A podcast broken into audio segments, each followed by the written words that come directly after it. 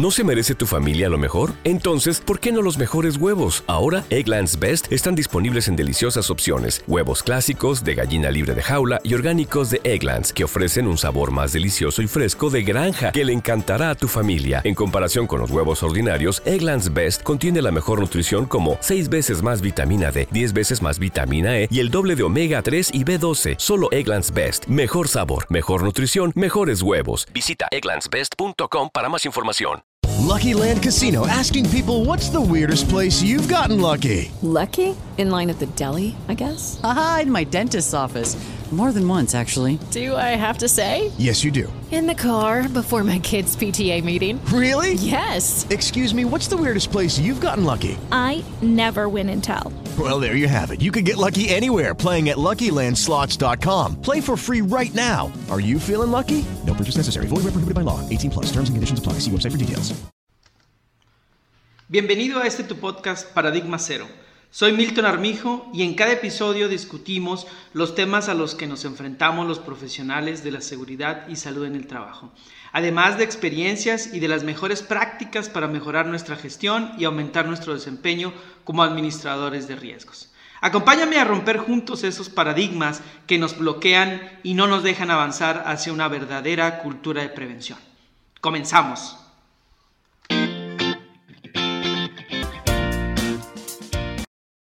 La actividad laboral del ser humano ha permitido transformar el mundo, pero al mismo tiempo ha generado riesgos y enfermedades que han sido reconocidas desde hace mucho tiempo.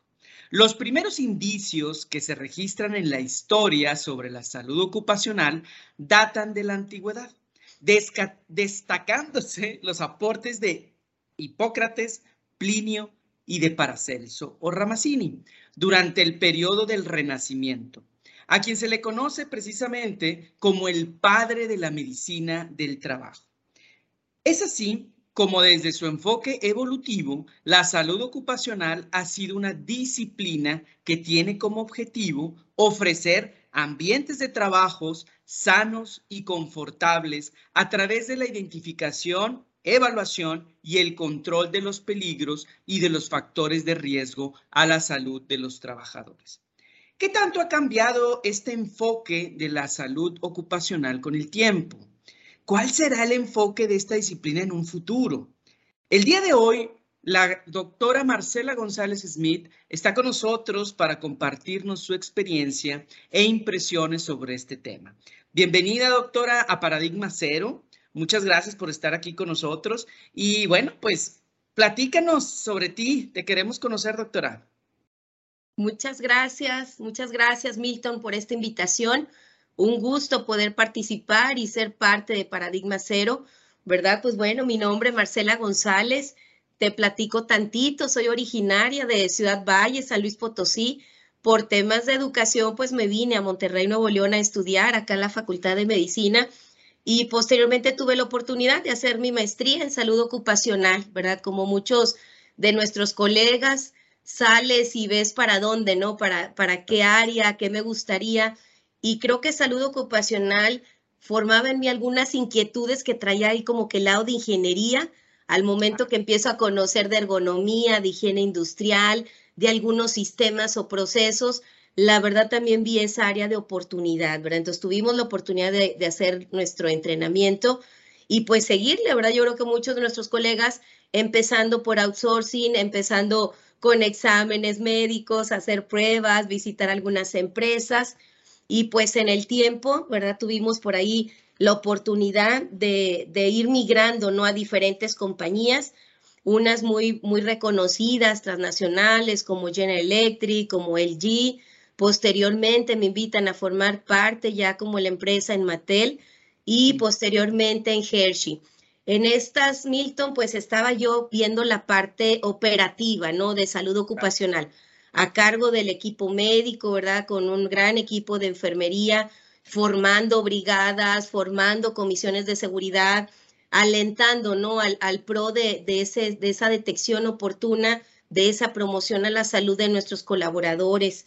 Fue para el 2018 donde tengo la oportunidad y me invitan a ser parte de OXO, ¿verdad? Parte de uno de los brazos de FEMSA y me vengo a esta coordinación, ¿verdad? A estar a cargo en un inicio de más de 50 médicos a nivel nacional y terminando con alrededor de 66, ¿verdad? Entonces fue un reto bien importante en mi carrera profesional porque venía de esta un área operativa, una administrativa, a empezar a ser más estratégica, a, a, tomar decisiones, ¿verdad? Con gente muy preparada, ¿verdad? En el área de salud ocupacional y de seguridad, pero afortunadamente vamos, ¿no? Vamos creciendo, hicimos un gran equipo y en enero del 21 me invitan acá a ser parte de FEMSA Servicios en el corporativo y pues agradeciendo, ¿no? La oportunidad de seguir conociendo a colegas como tú, a las demás unidades de negocio, ¿verdad? Con diferentes giros.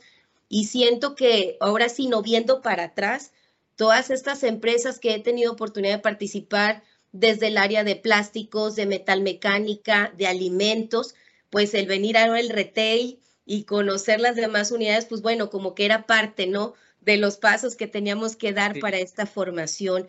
Entonces, pues esa soy yo, ¿verdad, Marcela, en la parte profesional y muy contenta de, de la oportunidad que, que nos dan para, para compartir.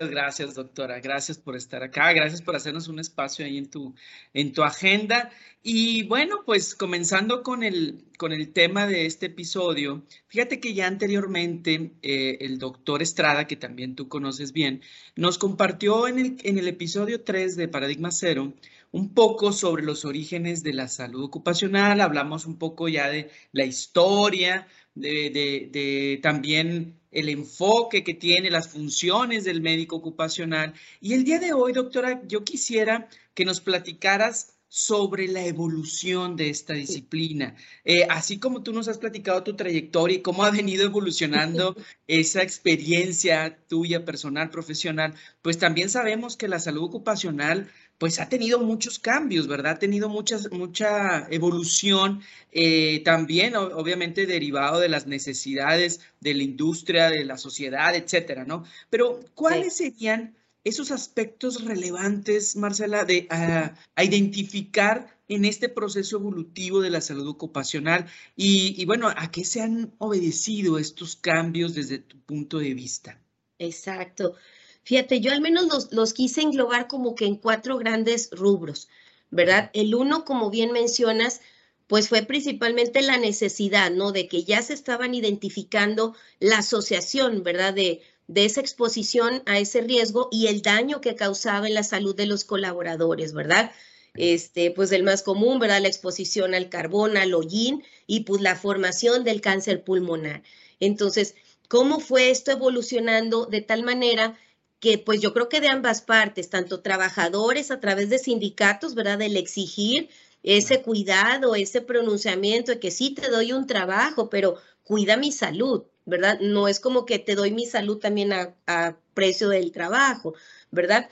Y esto fue muy de la mano la evolución en la normativa. Sabemos que pues en México desafortunadamente vamos algunos años atrás en cuestión de legislación, pero lo que sí nos ha ayudado, creo, y al menos en la experiencia, Milton, es el haber trabajado y colaborado en empresas transnacionales que ya traen lineamientos, ¿verdad?, de Estados Unidos o incluso de algunas unidades, ¿verdad?, o, o lineamientos europeos que sí. nos exigen más.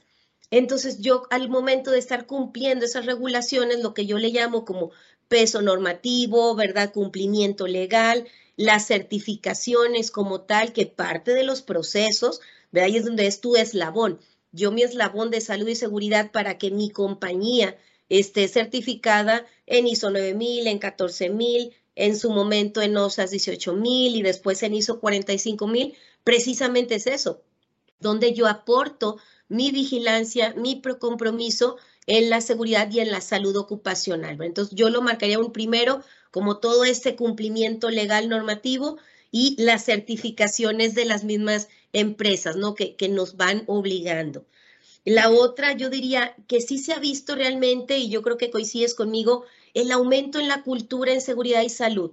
Muy aparte de, de que, oye, te obligan para que tengas un, un certificado, un reconocimiento, yo creo que muchas de las empresas nacionales e internacionales ya se sienten ese compromiso de, oye, voy a dar un trabajo, pero lo tengo que dar un trabajo seguro y saludable a mi colaborador, ¿verdad? Entonces yo creo que esa también lo, lo hemos visto en esta evolución y hasta el mismo colaborador, ¿verdad? A mí me tocaba ver compañeros que salían de, de, la empresa donde laboraba en ese momento y regresaban. Y yo, pero pues, ¿por qué te fuiste? Y decían, doctora, es que allá, oye, ni nos daban capacitación, ni nos daban equipo de protección, nos dejaban, o sea, no había ni brigadas, no había médico ni enfermera, o sea, como ellos también, Milton, como, como trabajadores ya lo notan. Ellos también ya le apuestan de que, oye, pues aunque no me pagues ese peso más, pero sí me estás cuidando. ¿Verdad?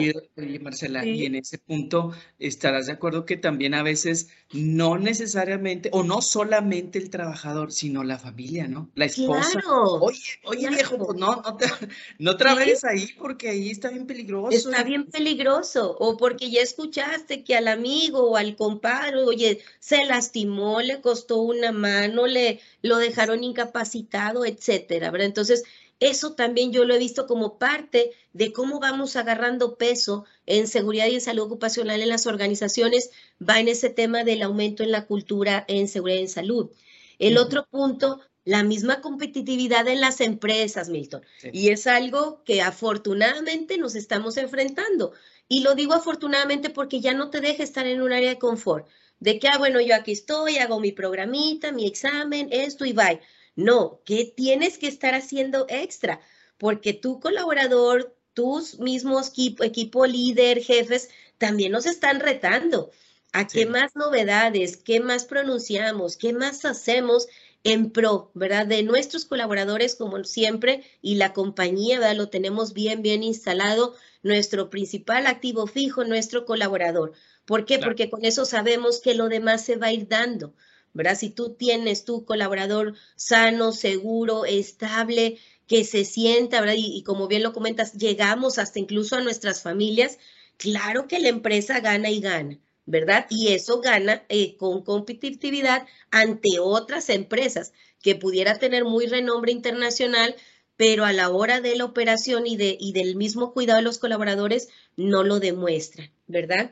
Y por último, yo englobarte el cuarto que lo veía cómo esta evolución en salud ocupacional también va migrando al bienestar. O sea, ya no nada más es que yo me mantengo en mis límites, ¿verdad? De exposición permitidos, o yo me mantengo con, hago mi calendario de actividades y cumplo el ABC, no, sino ahora cómo le pinto a cuidar hábitos saludables, vigilar la salud mental, cómo vigilo a mi colaborador en el entorno, en su área de trabajo, y ahorita, pues todo lo, lo que estamos migrando con el teletrabajo, el home office, cómo nosotros tenemos que estar súper ágiles en responder a las necesidades de la organización.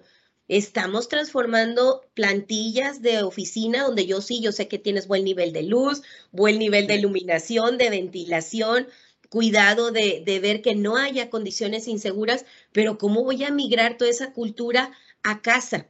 Para que mi colaborador eso él lo pueda replicar y goce de la flexibilidad que la organización le sigue apostando, ¿verdad? A estar en estos tiempos, cómo, lo, cómo iremos de la mano. Entonces, yo creo que esto es lo más relevante que, que puedo comentarte en la evolución de salud ocupacional y pues esto es ágil. Ahorita es lo que nos estamos enfrentando. Ya veremos en unos meses o en años qué, qué otras novedades salen por ahí.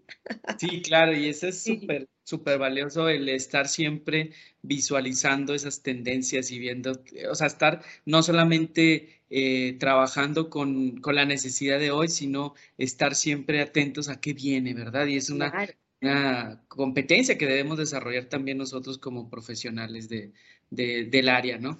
Muy bien, entonces, de acuerdo a lo que platicas, doctora, eh, y podemos identificar esas, esas etapas, ¿no? Como la primera etapa que decías de un enfoque regulatorio, es decir, pues empezaba el trabajo y empezaba a, generarse accidentes y entonces los gobiernos empezaban a, a regularizar o a normar algunos aspectos, ¿verdad? Y luego después viene una segunda etapa en la que ahora era eh, no solamente por cumplir con la norma, sino efectivamente el tener una prevención y, y, el tema después que viene con, los modelos de gestión. La, implementación de algunos programas, modelos de gestión que, pues bueno, ya, ya en algunos otros episodios hemos comentado y e inclusive en el, en episodio cero de Paradigma Cero platicábamos un poquito sobre, sobre la historia, ¿no? Pero pero entonces esta etapa, esta última etapa, yo identifico, a, a, a, lo mejor sería una quinta etapa después de lo que tú comentas del bienestar, o no sé si junto con lo de bienestar, pero eh, esta etapa de buscar que la seguridad y la salud ocupacional sean estratégicos. Creo que, creo que es parte de lo que comentabas tú de, de bienestar, ¿no? El, también platicábamos ya con, con Angélica Alzate en otro de los episodios sobre el bienestar, este, este concepto integral de bienestar y que también las empresas están migrando hacia allá los programas y, e inclusive decíamos, ya hasta que le cambian el nombre, ¿no? Ya no es el área de seguridad y salud, ahora es el área de bienestar sí. y, y, no sé qué, ¿no? Entonces, eh, bueno, pues hacia allá va. Y la parte de que sea estratégica la seguridad y la salud ocupacional, yo veo todavía que no todas las empresas tienen un, un, modelo de gestión propio de seguridad y salud. Hay muchos, hay muchas empresas que sí lo tienen, pero todavía hay que estar trabajando en ello, ¿no? El alinear los objetivos del negocio con los objetivos del área de seguridad y salud también es algo fundamental. Y ahorita tú comentabas sobre la parte de eh, cómo, cómo ser también eh, cómo el negocio, cómo la empresa busca ser diferenciado con, con la competencia, ¿no? Y uh -huh. yo veo en la operación cada vez más clientes que piden información de seguridad y salud. Hace poquito llegó una solicitud de, de un cliente pidiendo que le mostráramos nuestro plan de continuidad de negocio, ¿no? Eh, eh, a lo mejor este, el decir, oye, pues vas a entrar a una licitación con nosotros y dentro de todos los temas, ¿no? De que si el precio, que si la calidad, que si no sé qué, cuántas cosas evalúan, también la parte de seguridad y salud. Y nos dice, oye, ¿qué pasa? ¿Qué pasa si tú tienes un evento catastrófico, digamos, asociado con seguridad, con salud, como el COVID, etcétera? Claro. ¿Qué me va a garantizar a mí, como tu cliente, que me vas a cumplir? ¿Sí? Uh -huh. Entonces, cada vez está siendo también más estratégico. ¿Qué opinas de eso, doctora? Exacto. Muy, muy interesante el punto, Milton, y efectivamente es donde nuestra área de salud y seguridad, que antes les decíamos, ¿no? La veían como un mal necesario, ¿no? Precisamente sí. el tema regulatorio, ¿verdad? Que ves que tengo que tener una persona, ¿no? En seguridad o un servicio médico contratado, etcétera. No, realmente, y qué bueno que también nosotros hemos evolucionado a darnos ese valor, a de, desde nuestra trinchera, cómo también generamos, ¿verdad? Este, ahora sí que ingresos a la compañía o al mismo tiempo, si lo quieres de esa manera, evito pagos innecesarios o por multas o por accidentes o por riesgos. Entonces, lo que sí nos hemos estado viendo, ¿verdad? De, en, en, esta evolución es, sí. oye, antes el coco era la prima de riesgo y bajarla pero ¿qué nos estuvimos enfrentando? Yo creo que coincidimos de que, oye, años, espérame, ya no la puedo bajar más, o sea, ya estoy aquí o ya estoy en la mínima, ¿verdad? Pero ¿qué, ¿qué le vendía yo a mi equipo líderes? Pero tenemos muchos días de ausentismo de enfermedad general, entonces vamos a seguirnos migrando acá, ayúdame, o sea, dame apoyo, dame presupuesto, dame personal para yo darle ese doble check en las campañas preventivas, en el seguimiento de incapacidades, todo ese tema, ¿no? De relacionamiento con instituciones, llámese seguro social o llámese seguro médico, para que, oye, esa cirugía ya no me la retrases, ayúdame que lo que se tenga que hacer ya y con los mejores especialistas para que no se complique y que el colaborador pronto recupere su salud y se reintegre. Claro. Pero a veces lo dejabas de que, ay, no, al fin que es enfermedad general, déjalo. Sí. No, pero si tú, como todo, ¿verdad? Si no lo mides, no lo evalúas, menos lo vas a controlar. Entonces fue donde empezamos a migrar y pues, oh sorpresa, ¿verdad? Entonces empezaron a disminuir de manera importante tanto los casos como los días perdidos por enfermedad general, que aunque sí. no me afecta de una manera directa a veces en la prima de riesgo, claro que me afecta en mi presupuesto general, porque mi colaborador no esté, tú sabes, todo el tema de, de, de, los ausentismos, ¿verdad? De, pues, a quién le pago que venga, la hora extra, capacitación, estoy comprando otro riesgo porque la persona que estoy poniendo en esa operación no tiene el entrenamiento, la habilidad, la capacidad de mi compañero previo, ¿verdad? Entonces, claro que todo eso al momento que haces tu cálculo de costo de ese ausentismo, ah, caray, te sale tres, cuatro veces más, ¿verdad? Entonces, es lo que hemos nosotros también aprendido a, a, vender, si se puede decir así, ¿no? A nuestras áreas y a nuestras organizaciones. Y yo el enfoque que te decía, qué tendencias identifico en este futuro, precisamente vamos en eso, en ya en el buscar ese wellness, ese bienestar del colaborador. Y mucho el enfoque va desde su salud física, claro, su examen médico periódico es clave para darnos ese termómetro de cómo va la salud de mi colaborador. No va a ser lo mismo un colaborador joven, 20, 30 años, allá los que estamos en el cuarto piso o ya los que vamos el quinto, sexto, etcétera, pues también sus condiciones y su situación de salud es diferente. Pero yo como médico en salud ocupacional tengo que tener esa habilidad y experiencia para qué estudios voy a buscar de una manera preventiva o actuar proactivamente ante algún hallazgo, ¿verdad? Y evitar ese tema de complicaciones. Y pues lógico, ahorita el tema de psicosociales, de la salud mental, pues cobra bastante influencia. Entonces nosotros desde nuestra trinchera, pues la verdad sentirnos hasta privilegiados en la posición que tenemos, que nuestras toma de decisiones, cómo impactan esa salud y la integridad de nuestros colaboradores. Entonces, es nuestro compromiso, tú lo dijiste, estar al día, estar capacitándonos, estar viendo con otros colegas de otras empresas, de otros países, qué están haciendo, qué buenas prácticas, qué yo puedo alinear, ¿verdad? A lo mejor no lo voy a hacer copy-paste, pero oye, esta idea base me sirve, ¿cómo la transformo y la modelo para que el resultado pueda ser, si no igual, pues incluso hasta mejor, ¿verdad? De, de, lo, de lo que hemos visto. Yo creo que por ahí vamos, ahí vamos en esa tendencia y al menos creo que por parte de nosotros de la compañía se sigue habiendo ese compromiso que no nada más sea de papel, sino que a los que estamos en el área de salud y seguridad de las unidades nos dejen actuar y nos dejen ir, ir haciendo esos cambios, ¿no? Este, que el mismo día a día nos pide. y, cambia, cambia ese, ese rol y esa, esa función del médico ocupacional, ¿verdad? O sea, como, como dices, doctora, el ya no es solamente atender a, los trabajadores que se lesionan, ¿no? Entonces, eso sería como la medicina del trabajo en un principio, que el enfoque era el curar, el tener ahí al, médico en la planta para que rápido lo curara.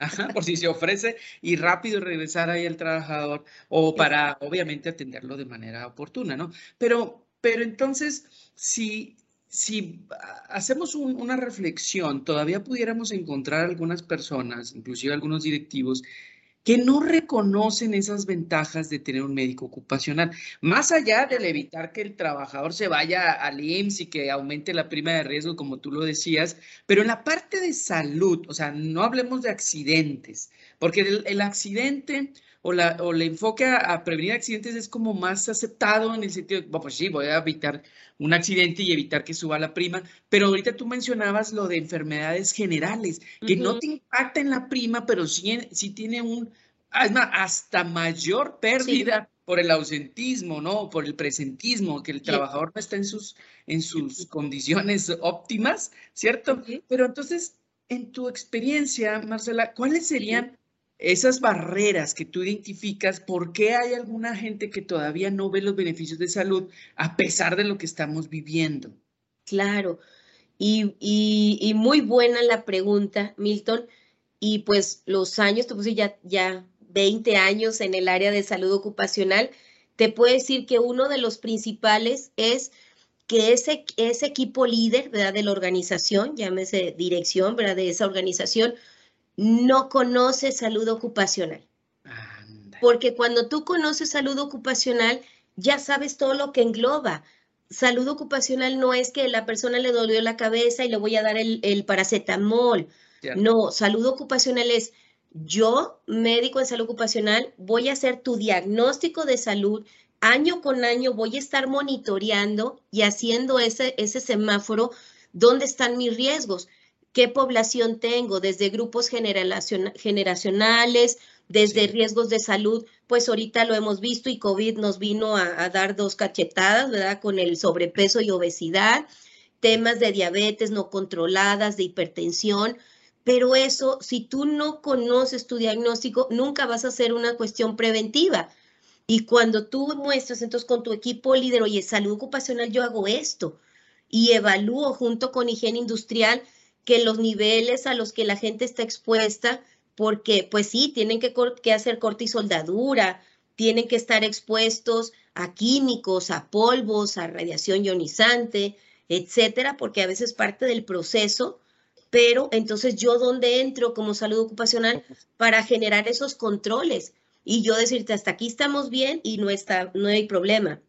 Pero aquí mi función como médico es alertarte equipo directivo aquí esto nos puede costar, así como calidad, te haces sus monitoreos y te dices, ¿sabes qué? Aquí para producción, porque ya el producto ya no está este, teniendo ¿no? los requerimientos propios de la, de la misma eh, organización, nosotros en salud ocupacional es donde damos el termómetro. Entonces, esta gente líder de que no conoce salud ocupacional, por eso no cree, porque no sabe realmente todos los beneficios que el tener un buen área médica, un buen eh, servicio de salud a su cargo en su empresa, todos los beneficios que le conlleva. ¿verdad? Y ya lo hablamos, incluso hasta lo vendes, hasta como un beneficio extraordinario, no nada más para mi colaborador, sino sus familias.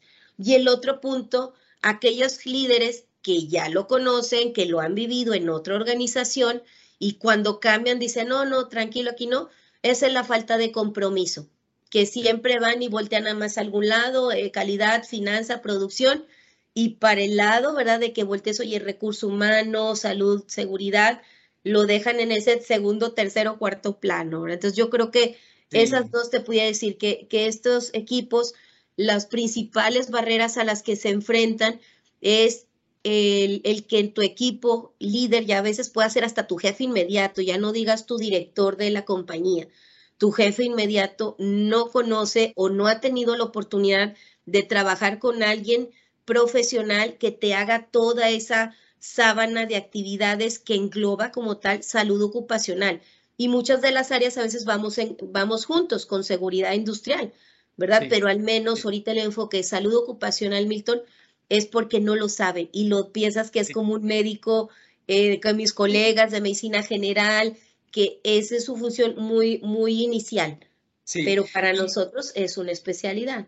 Y, fíjate que eh, platicábamos también con Leandro Lamas en, un episodio donde decíamos, pues no tiene, o sea, no tiene nada de malo que, que no sepan. Bueno, no, no sé si tiene algo de malo, pero vaya, no, no podemos esperar que ellos sepan, o sea, ¿por qué, ¿por qué van a saber un director? Lo que pasa es que esa es una función también del coordinador, del responsable de seguridad y salud, el orientarlos, el acercarnos con ellos y decirles, explicarles y venderles, tú decías, ¿no? Venderles, explicarles y decirles por qué es importante la salud ocupacional. Y luego la parte que decías tú de la falta de compromiso, pues también yo lo, yo lo veo como, no sé si sea algo natural del ser humano el el evitar el esfuerzo, ¿no? Esa ley del mínimo esfuerzo, ay, pues si no me lo piden aquí, pues no lo hago, ¿no? Entonces, en tu experiencia, ¿cómo, cómo, cómo has hecho tú para, o, qué puedes recomendar tú para convencer a los directores, a, estas personas que se tienen que involucrar? ¿Qué pudiéramos hacer para lograr ese convencimiento? Exacto. Así es, Milton. Fíjate, de, de la, una de las compañías, te digo, donde, donde tuvimos oportunidad de elaborar, efectivamente será también parte de nuestro reto, ¿verdad? Porque luego también tú quieres, oye, quiero otro recurso, quiero generar este otro programa, pero dices, pero espérame, o sea, ya, ya estoy pagando esto, no puedo más. No, es que si yo acciono esto te voy a ahorrar. Entonces, aquí la clave es hablar el mismo lenguaje que nuestros ejecutivos, que es la finanza, el dinero, ¿verdad? Entonces, es un poquito a veces complicado, no hay una fórmula como tal.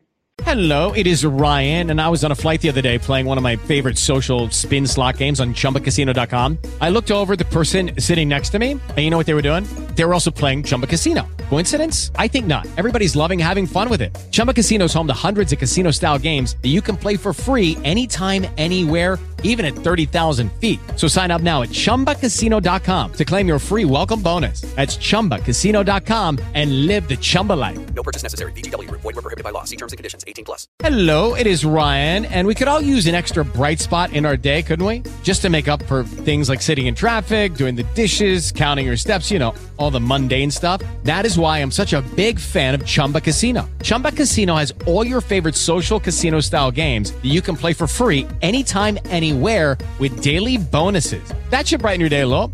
Actually, a lot. So sign up now at chumbacasino.com. That's chumbacasino.com. No purchase necessary. Group. Void were prohibited by law. See terms and conditions. 18 plus. Algunos de nosotros, ¿verdad? Con algunas buenas prácticas de otras compañías, sí lo saco, o sea, saco mi número de días perdidos, lo multiplico, ¿verdad? Por un promedio, ¿verdad? De salario diario de nuestro colaborador, por un factor promedio que para entre Estados Unidos y Europa lo podemos generar mejor entre un 4, 4.5, ¿verdad? Entre el total de los colaboradores y entonces ahí te sale la cantidad de dinero que me cuesta ese ausentismo. Ok. Cuando ya empiezas a hacer esas tablas, ¿verdad? Aquí la cuestión es cómo yo también voy monitoreando, vuelvo a lo mismo, el control, ¿verdad? Oye, cómo yo tengo mes con mes mi control de ausentismo, oye, cuántos casos, cuántos días. Y hasta puedo llegar al Zoom cuando soy mi centro de trabajo, qué colaborador es el que, oye, ya se me enfermó, oye, ahora ya se accidentó, ¿qué está pasando? Entonces, acercarnos el uno a uno con este colaborador, ¿qué le puedo yo ayudar? Cuando lo detectas y lo ves, a veces es otra cosa fuera de trabajo, Milton, y que ya bien canalizado nuestro colaborador se olvida, se olvida de su dolor de cabeza o de que si ya se rasguñó, se quemó, etcétera, porque su cabeza realmente estaba en otro tema, ¿verdad? Que era personal, que era familiar. Claro. Eso es lo que te digo, dónde es, hasta dónde llega la importancia de hacer nosotros una buena salud ocupacional y vigilancia. Entonces, cuando ya empiezas a monitorear mes con mes, días con días, y más si tenemos ya la oportunidad de tener históricos, oye, a ver cómo voy, voy, voy este, muy bien comparado con el año previo, independiente de COVID, ¿verdad? Porque a todos nos movió nuestros indicadores como Sí. loco, la brújula, pero nuestro estándar, o sea, ¿cuál era mi estándar? Oye, no, mi estándar se bajó. ¿Por qué? Pero mucha cosa era de higiene. La gente empezó a usar el cubrebocas, a lavarse sus manos, a evitar la distancia, o usar el gel, etcétera. Entonces, si tú viste todo el tema de gastrointestinales, respiratorias, fuera de COVID, estaba muy controlado. Entonces, es donde empiezas a venderle a tu jefe inmediato, a tu equipo líder, como este tema de salud ocupacional, vigilar no nada más por tema de accidentes, sino por tema de enfermedad general, cómo sí repercute en tema de finanza en la organización. Y otro punto es, y que realmente nos ayuda mucho, es estar en empresas que tienen certificaciones, ¿verdad? Porque así como tú lo mencionas, porque el cliente te pide que tengas tu certificado de ISO 9000, que tengas tu certificado de medio ambiente 14001, ahora el tema de seguridad y salud con el ISO 45000, las mismas empresas te lo van pidiendo. Entonces, afortunadamente tú vas a tenerle que estar dando ese check porque ya te lo piden como parte de, ¿verdad? Entonces, esa parte yo, yo le voy a ese tema, al hablar el lenguaje de las finanzas, buscar qué acciones, ¿verdad? Nos están generando esas pérdidas para verlas lado preventivo en donde yo puedo entrar, ¿verdad? Buscaba en una, en una eh, información, bueno, ya sabes que en México no tenemos muchos datos, pero en España, fíjate que comentaba una tasa media, eh, Milton, de un 4.4% al año de, de empleados. O sea, quiere decir que al año, cada de 100 empleados, cuatro faltan a cada día. Cada es, día. Es, es mucho, exactamente. Es- sí. Es muchísimo. Entonces, a la hora que ellos ya sacaban en sus temas de euros, pues son millones. Por eso te digo, cómo a veces dejamos de ver el ausentismo que nos genera de enfermedad general, ¿verdad? Sin, em- y, y ver que ahí están los pesos y a veces andamos cuidando los centavos, ¿verdad? Entonces, Sí. Cuando le empezamos nosotros por el y es parte de, ¿verdad? Nuestra capacitación, nuestra mejora continua. Oye, ¿cómo estoy yo con respecto a Seguro Social tiene su estadística, a lo mejor a veces no es muy reciente, pero bueno, nos puede ayudar como una, una tasa, ¿no? De nivel medio, pero yo creo que mejor, nuestro mejor termómetro es el de nosotros mismos. yo mi empresa o nosotros, ¿verdad? Como compañía que tenemos la oportunidad de tener diferentes unidades de negocio, oye, ¿cómo voy con respecto a que tiene un giro parecido al mío? Oye, está muy bien, estoy muy alto, déjame comparto qué buenas prácticas les han funcionado para yo replicarlas de este lado, ¿verdad? Entonces, el hablar el lenguaje yo creo que nos va a ayudar mucho a cambiar esa, esa ideología de nuestros equipos líderes que no crean ¿no? en la parte de salud ocupacional. Y, y, estarás de acuerdo, doctora, que, bueno, tú dices, hablar el lenguaje de tu interlocutor o de tu director, de tu gerente, de tu jefe, pero fíjate que yo creo, de manera personal, que no siempre es el de las finanzas. Y te voy a decir por qué. Eh, en una ocasión preparamos nosotros un informe de todo esto de los costos del ausentismo, ¿no? Y, hicimos una tabla enorme así, todo, y oye, salía, no me acuerdo la cantidad, pero era estratosférica, ¿no? Y, y decíamos, fuimos con el director de, de la unidad de negocio y le decíamos, mira, mira ingeniero, aquí está todo lo que se todo lo que se perdió el año pasado por, por el ausentismo con motivo de salud y de seguridad. Y, y él decía, mira, no es cierto. Y yo dice, ¿cómo que no es cierto? Aquí está. Dice, sí, sí, sí, pero esa al final es una estimación y sabemos que todas, todos los cálculos son estimaciones. Eh, pero, pero decíamos, bueno, más o menos, a lo mejor puede ser más, puede ser más. Es más, quítale, ponle el 10% de esto que yo te estoy mostrando, de estos 50 millones de dólares, son del 10%. Oye, 5 millones es muchísimo, es muchísimo. Estoy de acuerdo, pero yo cuando me dijo eso, no, ¿sabes qué? No porque vengas y me digas que perdimos 5 millones o 50 millones, te voy a decir, ¿sabes qué, Milton? Dale, dale al tema de seguridad y salud. Y yo en ese momento, pues pues se me vino la sangre a los talones y diga, ay, ¿cómo? No puede ser. Pero luego me dice, no es por el dinero, no es el dinero, es la gente. Yo te voy a decir que le des, que le metas al tema de seguridad y salud y busquemos que la gente esté bien, esté sana, esté con su seguridad, porque es lo más importante. Entonces ahí ya me regresó el alma al cuerpo y digo, ah, caray, es que él no se ganchó por lo financiero, él se ganchó por el tema de valores y el tema de la gente. Entonces tenemos que buscar, como decías tú, cómo vender y cómo hablar el lenguaje de esa persona. Eh, yo creo que tenemos que hacer una combinación, la parte financiera, la parte de valores, la parte de, del negocio. Oye, ¿cómo te voy a ayudar ti? Es más, hasta el mismo supervisor, yo le digo, yo le digo al supervisor, oye, eh, ¿te interesa que la gente no se accidente? Pues va a decir, no, pues sí, que no se accidente. Muy bien, préstamelo un día para capacitarlo. No, es que no tengo tiempo y no tengo gente y que, que me... Bueno, entonces se complica. Pero si yo le digo, oye, ¿te interesa que tu trabajador esté al 100% en su puesto de trabajo? Que no falte, que esté al 100%. Claro que me interesa. Ah, bueno, entonces préstamelo porque lo voy a capacitar en seguridad y eso te va a ayudar a que tú logres tu objetivo. ¿Estás de acuerdo? Sabes, uno, sí, claro, y, va de la mano, te digo, en los dos rubros te decíamos las finanzas y en el otro era como encuestas de satisfacción. Y donde, así como ya sabes, ¿verdad? Que hacen sus encuestas, ¿verdad? Por parte de recursos humanos, para ver el, tema eh, de la misma organización o como se te prestaciones, beneficios, etcétera. Bueno, a nosotros también nos sumaron y participamos con algunas preguntas de cómo nosotros, ¿no? Como servicio médico, o sea, ¿qué aportas, verdad? O qué de valor. Y entonces ahí sí se mostraron rubros bien importantes, o sea, que la gente se sentía, oye, con ese beneficio, incluso era como que de los beneficios de los primeros dos, tres, ¿verdad? Eso buenísimo. O sea, estamos más arriba que si del comedor a, precio accesible, ¿verdad? por ejemplo, ¿no?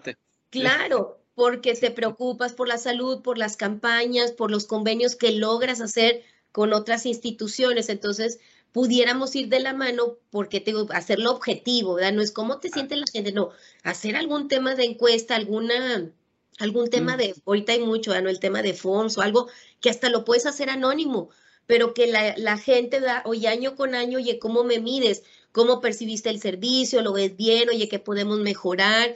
lo utilizaste, cuál fue el tema, te resolvieron, etcétera. Entonces, esos puntos también puedan ir de la mano, ¿no? Para que vean nuestro equipo de que lo que tú me das y los recursos, el presupuesto que yo tengo, lo estoy utilizando de la manera correcta para ambas partes, para atender cuando se necesita, pero ah. el enfoque principalmente preventivo, ¿verdad? ¿Cómo identifico de una manera oportuna y cómo prevengo, ¿verdad? También desde mi trinchera. Y en eso, y en eso por ejemplo, algunos directores pueden decir, oye, a mí me interesa que la gente esté bien, que esté a gusto. Si salud ocupacional me está ayudando a eso, dale a salud ocupacional, ¿verdad? claro, claro, te digo, ahí es donde pasamos de ese mal necesario a que realmente, oye, eres, eres un, un eslabón fuerte de mi cadena para que yo tenga ese resultado como compañía. Exacto. Y bueno, entonces, ¿cuáles pudiéramos decir, doctora, que son eh, elementos eh, imprescindibles o elementos clave que debería tener nuestro, nuestra gestión de salud, digamos un programa, un sistema de, de salud, llámese como se llame. ¿Cuáles serían esos elementos? Exactamente cuando empiezas a, a, ver así los diferentes panoramas, dices, bueno, esto tiene que tener una estructura, ¿verdad? Porque soy muy, no, el programa o el área de salud ocupacional, pues sí, pero ¿qué haces o cómo lo haces? Bueno, ahí es donde entran estos sistemas o estos modelos de gestión que se hacen muy el traje a la medida, ¿verdad? Tú y yo lo hemos visto, a veces no hay uno como que estándar y para todos, sino, oye, estas son mis bases, pero yo las voy a adecuar. Entonces yo, yo voy desde la misma, donde tú tengas ¿no? un compromiso genuino de la alta dirección, ¿verdad? De tu equipo, en los programas de salud y ahora sí haces tu política de seguridad y salud donde englobas todo ese que realmente sea un compromiso real y de ambas partes, ¿verdad? Toda política también viene qué responsables tengo yo patrón, pero qué responsables tengo ya también yo como colaborador, ¿verdad? Para yo, yo ejercerlo y de esto pues que salgan esos procedimientos para yo cumplir cada uno de estos rubros que me manejan mi política, cómo los voy a estar llevando a cabo y lo, y lo indispensable, cuáles son los objetivos centrales. Aquí hablamos siempre el cuidado, el bienestar del colaborador, pero vamos a transformarlos en esos KPI, vamos a transformarlos en esos indicadores, ¿ok? Me voy a estar midiendo y nuestras claves casi siempre es pues nuestro ausentismo por accidentes, nuestro ausentismo por enfermedad general, desafortunadamente el tema de fatalidades, qué dejamos de hacer, qué dejamos de controlar para que hasta mi misma operación y mi actividad del día puso en riesgo eh, la vida de uno de nuestros colaboradores. Esto también es enfoque clave porque eso no debería de, de pasar de ninguna manera. Y el tema de ausentismo que yo te decía, oye, de enfermedad general, vigilar cuáles son las preventivas porque somos humanos, Víctor, nos podemos enfermar, es parte de vivir, pero lo que no se vale es que se complique, ¿verdad? Que mi colaborador se complique y mucho menos que mi colaborador pueda llegar hasta tener una situación incapacitante, ¿verdad? Por, por no tener e, esa atención oportuna.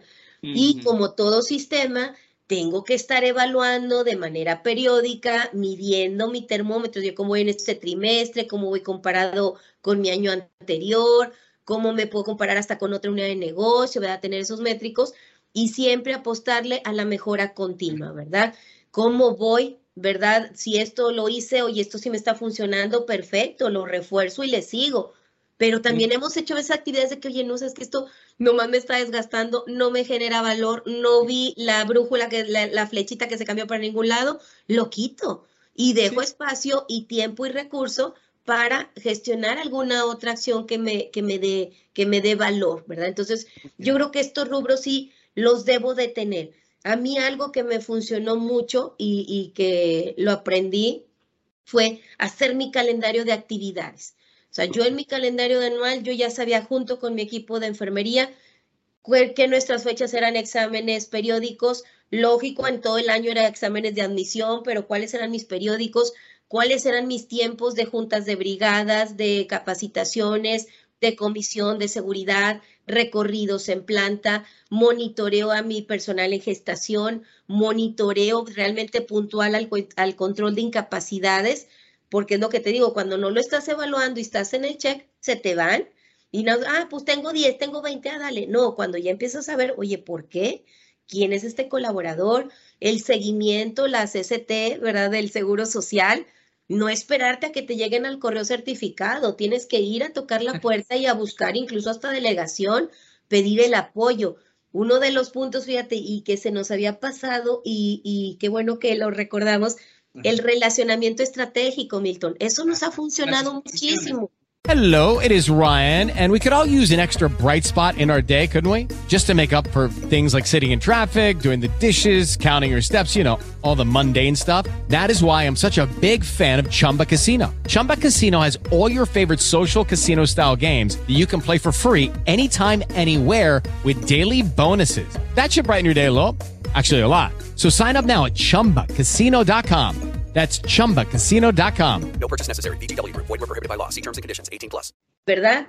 Eh, eso también a una, a una jefa que quiero mucho, la verdad se lo agradezco, porque ella fue la que nos empezó a abrir la puerta, ¿verdad? De cómo el tener ese día a día con Secretaría de Trabajo, con Secretaría de Salud, con Seguro Social, con las mismas Asociación de Maquiladoras, el Index, Coparmex ahora, etcétera, cómo ese relacionamiento también me ayuda para en esos casos que tengo, oye, ayúdame, oriéntame, con quién me puedo enlazar y que tu Sí. acción, tu respuesta sea más rápida. Realmente por ahí van, van esas claves. ¿va? Entonces, teniendo tu saber qué vas a tener que hacer para tu programa, todo tu sistema en salud ocupacional, que esto funcione, yo lo dividiría en esas partes que comentamos, Milton. Muy bien, muy bien. Y, y bueno, estos elementos que comentas veo que no son tan diferentes a otros sistemas de gestión de otras disciplinas, ¿no? Calidad, el medio ambiente, etcétera. ¿Qué opinas de esto que, que, bueno, ya no sé si ya sea una tendencia todavía, porque ya tiene algunos años, ¿verdad? Que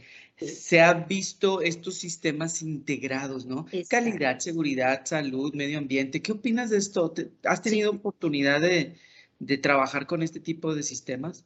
Así es, fíjate que en los 10 años que estuve por ahí en Mattel, efectivamente ahí nos tocó migrar desde donde se instaló, ¿verdad? Lo del ISO 9001 y cómo lo enlazamos con 14001 y en su momento con 18001, ¿verdad? De OSAS 18001. Entonces ahí fue donde trabajamos en conjunto y créeme que fue un trabajo, la verdad, muy padre, desde el tema de capacitaciones, desde el tema de entrenamientos, tuvimos la, la, la oportunidad de hasta participar como auditor interno, o sea, claro que todo eso te suma.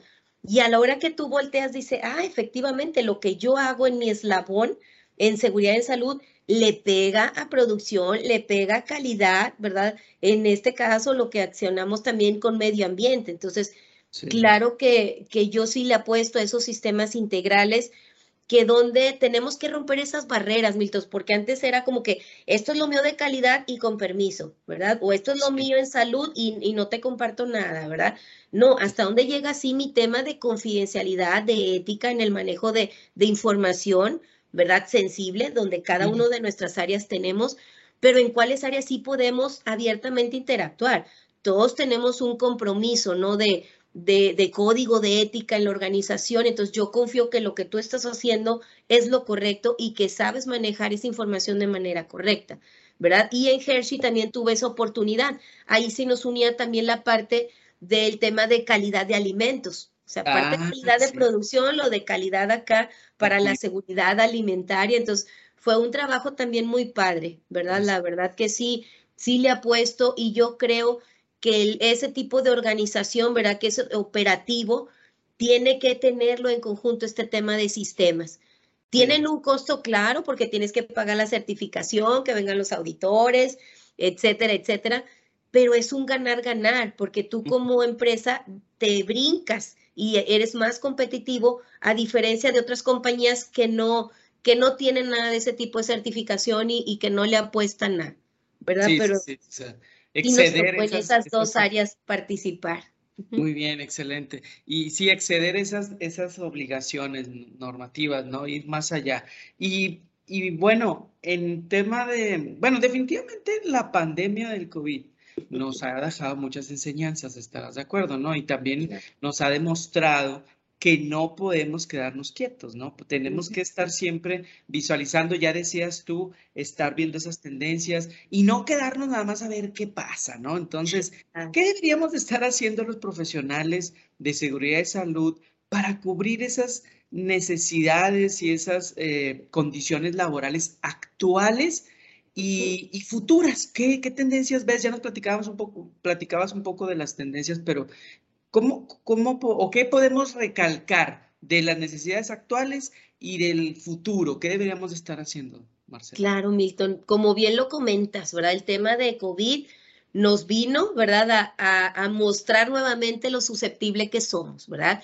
Como colaboradores y también la empresa, ¿verdad? Cómo tenemos que estar preparados de diferentes ámbitos.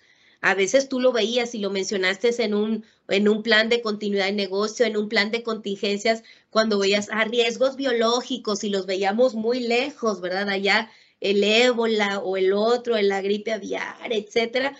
Pero pues COVID nos vino a decir que es todos para todos. Entonces, yo aquí lo que vendría y que realmente nos, nos vino a sumar y yo al equipo en su momento con, con Oxo le decía, vamos a agarrar lo bueno, ¿Por qué? Porque están volteando a vernos a nosotros, a salud ocupacional, lo, lo, necesario y no nada más por cumplir, sino porque estamos, ahora sí que la salud de nuestros colaboradores está a nuestro cargo.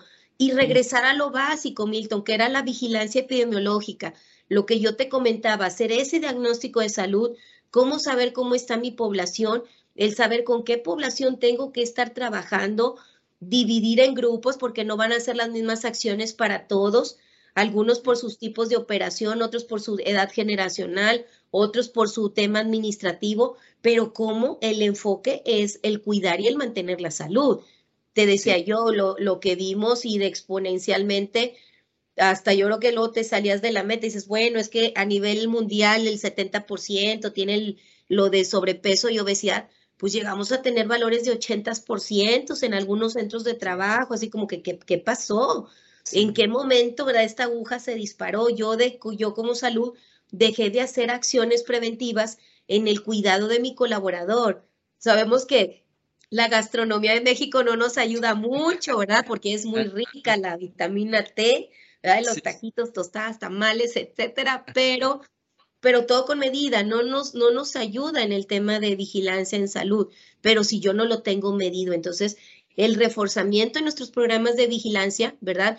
Asegurarnos que nuestros médicos en nuestros centros de trabajo regresemos a tu examen de admisión, tu examen periódico, qué es lo que sí debo yo estar vigilando, qué acciones, qué programas nos van a ayudar precisamente a generar esas acciones preventivas.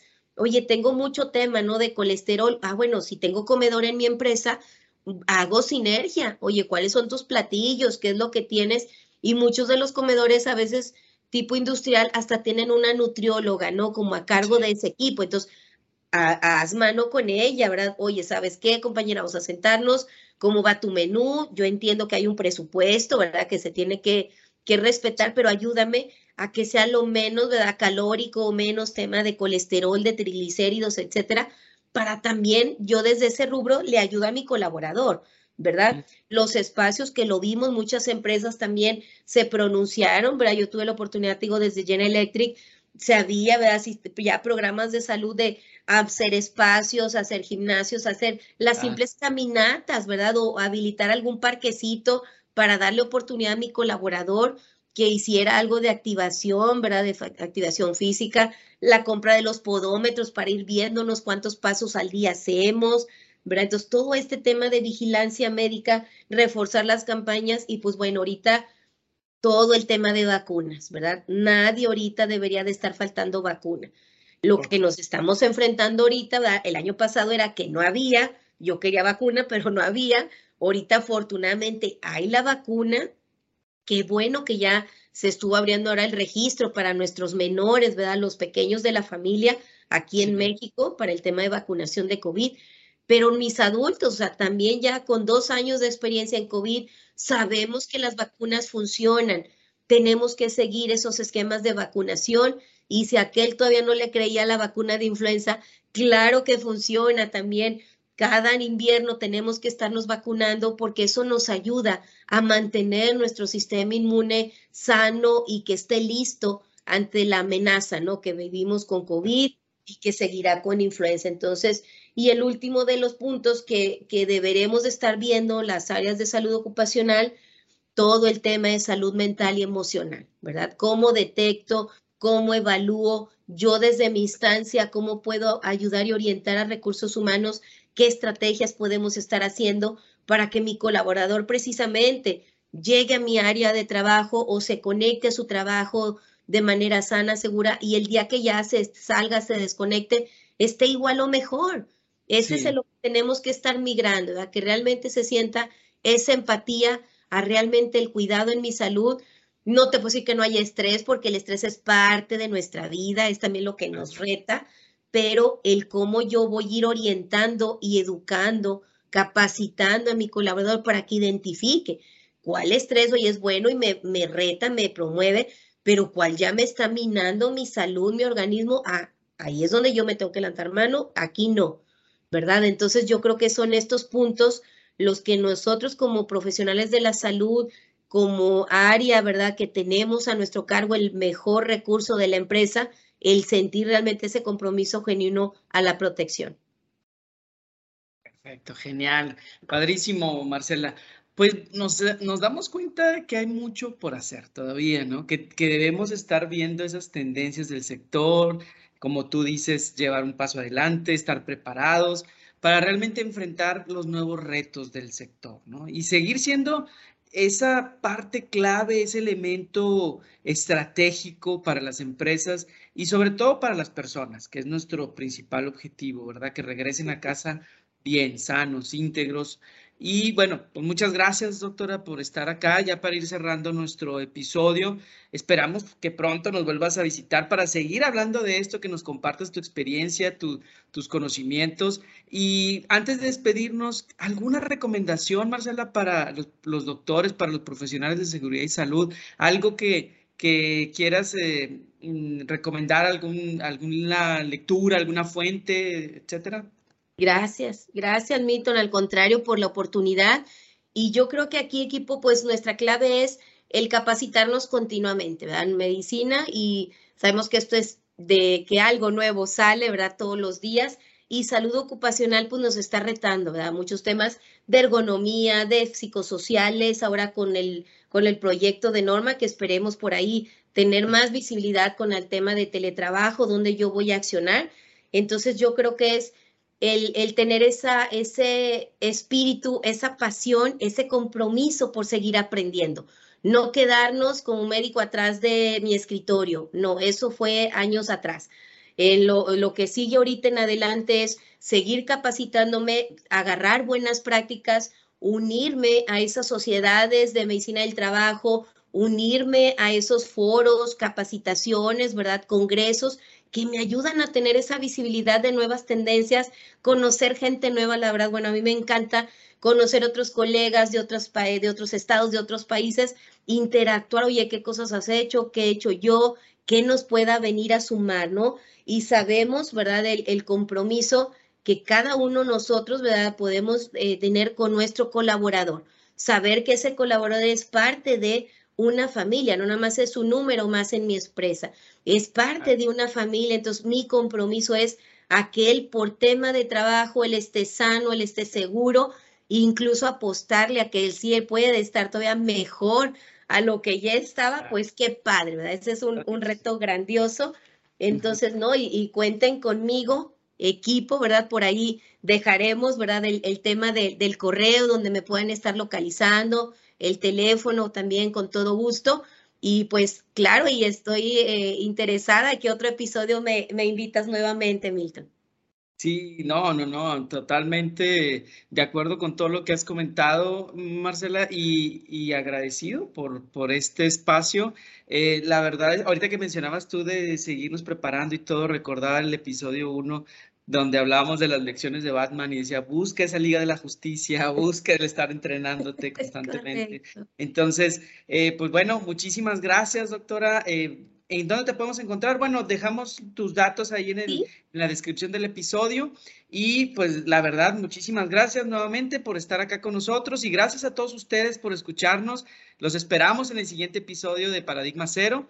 Y recuerden, ponte vivo y decide trabajar seguro. Muchas gracias. Gracias a todos.